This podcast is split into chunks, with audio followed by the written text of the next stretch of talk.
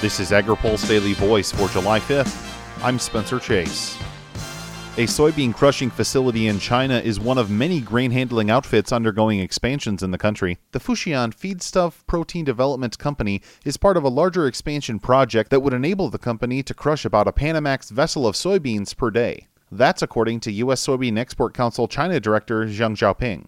And for that big group, uh, currently it's like 50 over 50,000 a day, and they wanna in five years' time they wanna add another 30,000 metric tons into their existing capacity, making them uh, the number one in China, like uh, over 80,000 metric tons daily capacity for this group. He says soybean crushers are not taking the current U.S. China trade spat into consideration in their long term plans. Crushers, I believe, uh, is a temporary, and they uh, want to uh, uh, supply the demand for the feed industry. Uh, currently, they cannot crush more beans from the U.S. They want to try to seek some alternatives, like the canola from Canada and some other feed ingredients, and also the beans from non-U.S. origins, so to keep their operation and to uh, supply the need uh, uh, in this particular region. Greg Krissek is the CEO of the Kansas Corn Growers Association. He says observing the scale of Chinese grain handling capacity drives home the country's scope. Well, I am now a visual learner. Um, have figured out that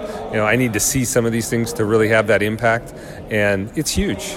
Uh, it's just huge, and we've heard for you know the last 10 years pre-olympics of all the building and construction um, but it continues today AgriPulse visited a port in China that currently has the storage capacity of 750,000 metric tons of grain.